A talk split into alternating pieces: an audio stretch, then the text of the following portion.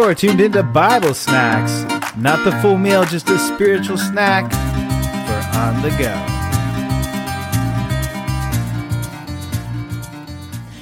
So when I say 5 minutes, how long is that?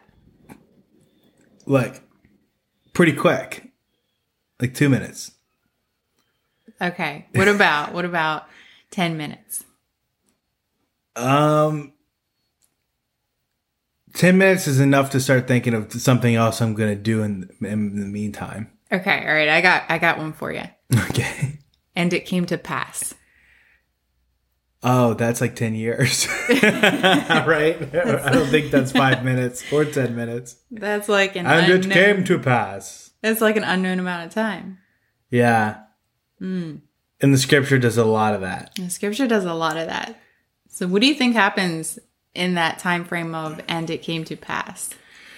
A whole lot of nothing noteworthy to be written in scripture, but a whole lot of important stuff for people. I mean, life went on. People's everyday carried on, and they dealt with good times and bad times, and it all gets summed up with, and it came to pass. That's right. And that's here we are, like today. I mean, look at how intense the past couple of years have been with this worldwide virus. And that, you know, you could call it a plague. But you look in scripture and how many times there were plagues. And it's just like a blip in the radar of that happened. For example, in Numbers, you know, it says, and those that died in the plague were 20 and 4,000. And then, boom, the story just continues on to the next part. Next verse. But that little blip was, oh, there was a plague and 24,000 people died. Mm-hmm. That's a lot. And that it just sums it up in one verse. But for us, imagine the past 2 years being summed up in one verse. I think when you look at scripture and see every time it says, and it came to pass, and it doesn't give you a time, because some verses will give you a timestamp, you know, and it came to pass after such and such amount of time. But when it doesn't, it kind of gives you a grasp on how big, you know, the time is that the scripture starts to when it ends. Like, wow, that could have been easily 20 years right there. Yeah, because the scriptures really, they give us a pretty good timeline on everything. I mean, typically it'll tell us, you know, that Noah it rained for 40 days and 40 nights, or Jesus was in the wilderness for 40 days. So, right. You know, it usually tells us the timeline. Yeah, and the story of Joseph, his brothers had sold him into slavery. And the story goes that Joseph was thrown into prison for something that he did not do, but he spent a certain amount of time in prison. We're not exactly sure the length of time, definitely years.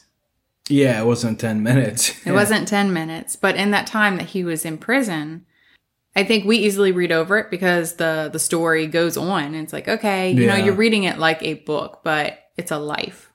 And he's there. He's not getting out in 1 week's time. You know, he's not on probation, released, and doing his own thing again. He is in prison, and God's working in his life during that time. Mm-hmm. But we know the whole story, so we know there was so much else that he did in his life that we kind of gloss over he did some prison time, some hard time, and we don't think of it much, but I think Joseph thought about it a lot. It is so easy to be like, oh yeah, that's in chapter 5. And we sum up that whole time of his life into chapter 5. It's like, that's not just, yes, it's a chapter in his life, but it's not just a chapter. It's not the 15 minutes that it takes you to read it. Yeah. It's years of his life. But anyway, the point is, what we're getting at is sometimes, you know, there's breaks in scripture and there's pauses that we can easily read over. But in that time frame, as it comes to pass, God is working behind the scenes. He's doing something in you. If you are allowing him to work in your life, that time frame that, you know, Joseph was thrown into prison and then released, it wasn't just 2 verses, mm-hmm. You know, it was years. The real work that was done in his life actually happened in that, and it came to pass. section, right, is where God was working in his heart, conforming him to his image, building him into the man that he wanted him to be. Actually, we know that in Psalm 105, verse 19, it's talking about Joseph being sold. And then it says, until the time came to fulfill his dreams, the Lord tested Joseph's character. So that time from when he was first given away by his brothers until he actually became in a position of power was all a time of testing his character. And that was years. It was like 17 years. Something like that. It was a long amount of time. But like I said, we can easily read over it and not realize how long it takes to build character. Yeah, it takes a long time to build character. And that's how God used those years. Same with David. King David, he was anointed as king at 15. So 15 years old, you're told you're going to be a king. I mean, what do you think that did for his morale at that young of an age? Like, oh, my goodness. Woo-hoo. Absolutely. And then that didn't actually happen until 15 years later in his 30s. We see in 2 Samuel 5:4, it says, David was 30 years old when he began to reign, and he reigned for 40 years. And of course, we know so much about David's life and what he went through. But what did he go through from age 15 to age 29 while he was waiting to become king?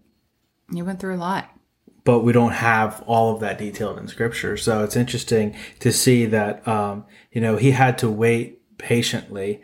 And that's the encouragement we're given in the Scriptures. It says in Psalm 27, 14, wait on the Lord, be of good courage, and he shall strengthen thine heart. Wait, I say, on the Lord.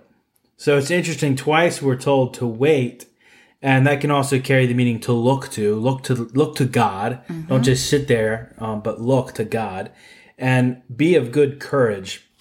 We were talking about courage the other day with Eli, remember? Yes. And then that said, what does courage really mean?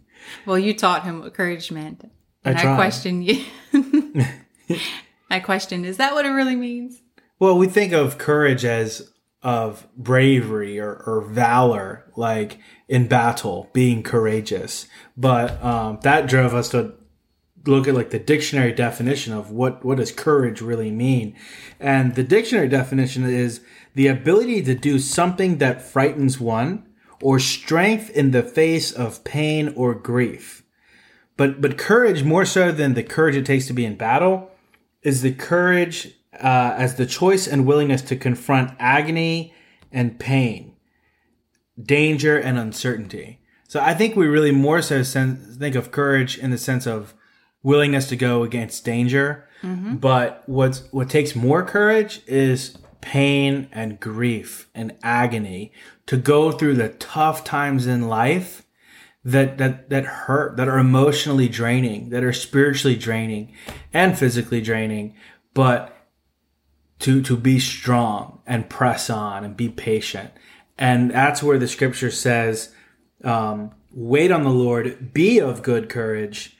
And then it says, and he, God, shall strengthen your heart.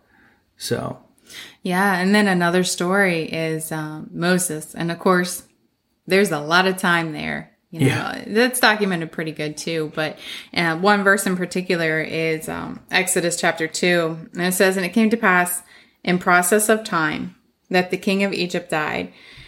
Pretty funny that it just says in process of time. Yeah.